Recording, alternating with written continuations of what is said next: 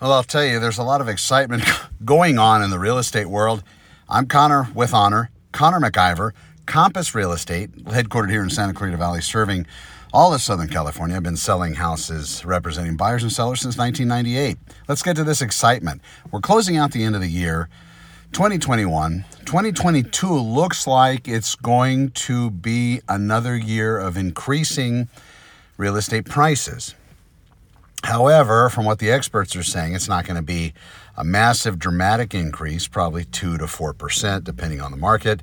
And it's going to be consistent for 2022 and 2023. The only thing that's going to throw a, a wrench in that would be interest rates starting to climb. And apparently, the powers that be don't believe that's going to be an issue. But again, let's watch because you know lots of things. When they say that they're not going to happen, they always give it, you know, it's not going to be an issue. And then all of a sudden it becomes a big issue. So, right now, as of today, in Santa Clarita Valley, we are the 28th of December, 2021, 104 active listings. About five of those are coming soon listings. So that's it. That's in all of the Santa Clarita Valley. That number is ultra low. In fact, historically, probably a record breaker, very close to it. I believe we haven't even experienced double digits if we get rid of the coming soon stuff. See those actives at 99. I don't believe I've ever seen that, and I've been doing this since, as I said, 1998. What does that mean to those home buyers out there? Well, the buyer drive is also slowed down, and that trend is very typical through the holidays. Usually starts sometime in October and continues throughout the end of the year until maybe mid quarter one. So we're looking sometime uh, mid February where everything starts to pick up again.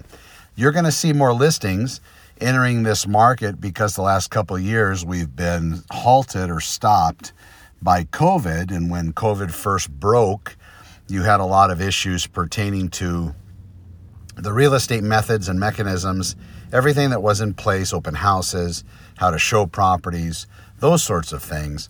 Once COVID reared its ugly head, there was a pause in real estate, as we see with other tragic events out there. You have floods, you have fires, those types of things. And of course, Southern California, here we get earthquakes those actually halt the real estate process. And a lot of it is insurance dependent, where a house, in order to close escrow, has to have an insurance policy placed on it before the closing occurs so the asset is covered. Now, whether that insurance is purchased by the bank, which is typically a lot more expensive than if you were to take that private route, and you to find that insurance company yourself. But either way, the house does have to be insured before it closes. Imagine this a couple days before closing, you know, 7.0 earthquake hits. Now, all of a sudden, those insurance companies that were about to give a policy on that residence or were very close to it, or maybe had already written one, they're going to redact it. They're going to pull it back or not going to write it in the first place until they figure out what's going on. Is that earthquake enough to be some kind of a insurance company killer? Are they bonded enough to be able to have enough money to be able to support all those payouts? These are big, big boy questions talking about, you know, college level stuff. And again, that's why real estate typically pauses. Usually, the title companies are still moving money, the banks themselves are still loaning money. So, all those processes are usually fulfilled. It typically is that insurance component of a real estate transaction that puts everything on hold. So, that being the case, we haven't seen that kind of event for a long time. And as I'm knocking on the steering wheel. Hopefully, that kind of event won't ever occur again. But you know as well as I that really probably is too much to hope for. Moving into the real estate realm here in the beginning of the first quarter, we're also going to see, because of COVID, people unfortunately getting more and more used to it. I believe people are going to start being more real about listing properties and moving. And I do believe with different states having different parameters, different rules in place with regard to COVID, I think people might be seeking greener pastures where maybe it's not being taken as it is taken here in California. Now, I'm not here to argue who's on the right side or the left side or what the right way to approach it is. It does kill people. Lots of things kill people. And again, it's something that each person needs to make up their own personal decision. But I've heard from more than one person in my periphery my sphere of influence telling me that, hey, Connor, I leave the state of California because I want to go to a more friendly state. And I do understand that. Sometimes uh, California can be a bit rough. It just depends if you like it. The nice thing about California is we're kind of close to just about everything. We're at Santa Clarita Valley, got the beach maybe 45 minutes away. Have Ventura Piers 55 minutes away. Down the 126, we have a lot of infrastructure here, a lot of business. A lot of people want to do business, and the weather really is fantastic. We've been getting rain, but we've needed it really, really bad you can't you can't really beat it. Plus, everything's very close. You got Hollywood here. You got the, the, the entire film industry here. You have a lot of other stuff going on. In Santa Clarita proper, we have a lot of great infrastructure. We have a mega uh, industrial complex, a commerce center, great mall, lots of restaurants, lots of paseos, lots of things to do at night or day. And the schools out here, if you have kids that are school age, a lot of the schools are blue ribbon fantastic and better than a lot of the private schools that are out there. Something to investigate. Now, what's going to end up happening last year in 2021, just kind of a quick recap, we saw uh, starting pretty much at the beginning of 2021, all the way through spring and summer and into fall, multiple offers on most real estate listings that were being put on the market. In that regard, you had many different buyers interested on one single home. So when a house went on the market, there were a lot of viewings within the first 72 hours. In excess of, you know, one hour, one per half an hour, or one per every 15 minutes, and it just kept going like that. So in that case, a lot of those buyers ended up writing offers. With those offers, they included proof of funds, FICO scores, and also pre approval letters by reputable lending companies or mortgage brokers. Some were direct, some were not, some were through a mortgage broker resource. But again, pre approval letters really, in some cases, aren't worth the paper they're written on. I do know there have been a lot of changes to that process, something to be aware of. The best, most strongest type of pre approval letter is going to be an underwriter approval.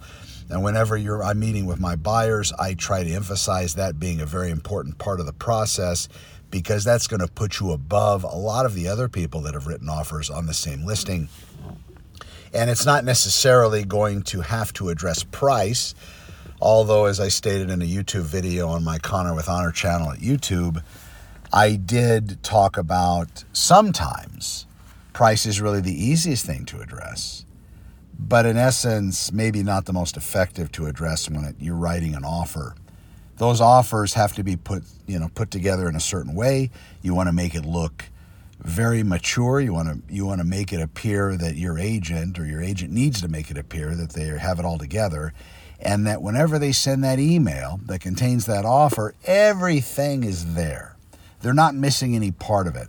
Now in some cases let's say you kind of rushed into this process which I would never tell anybody to do but let's say you don't have that pre-approval letter there might be some time to do it, but I'll tell you what, as a listing agent listing real property again and again and again, and I have multiple offers on a property, it's going to be difficult for me to go back after I've looked at 20 offers that are complete and have everything I need to present to the seller.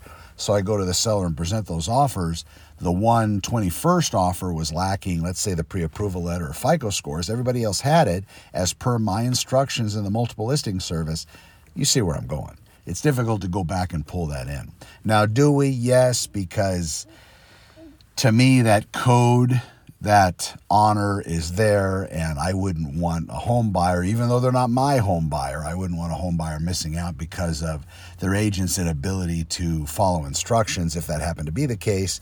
And maybe the buyer was just behind the gun, couldn't get the approval letter in time, maybe too much information was needed, and in that particular case, heart goes out to him because real estate is a very complicated process, probably a lot more complicated than it used to be. And I remember in 1998, the files were nowhere near as thick and nowhere near as many disclosures and pieces of paper required to close a transaction back then as we see today. That was where the market was. 2022 is probably going to be a lot of the same it's going to depend on the number of listings that get placed on the market for sale in 2022.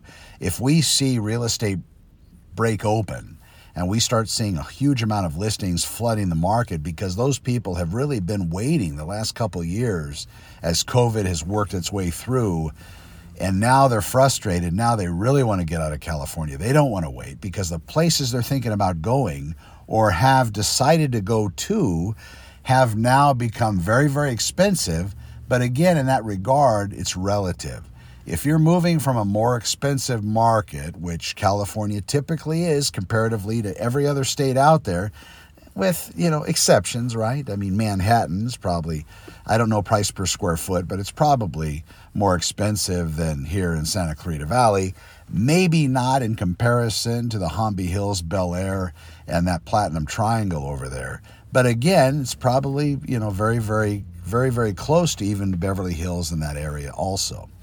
That being the case, when these houses start hitting the market for sale, it could be that we're going to see multiple offer situations as we saw last year and even the year before. But we won't know that until we get there. But people are watching as the houses are becoming more expensive. And what I was going to state is it's practically a wash and maybe even in a better spot because the prices in California have gotten higher. If you're going to be moving to rural Texas, I know that those properties have also gotten more expensive, but not at the same pace as Southern California, even Santa Clarita Valley.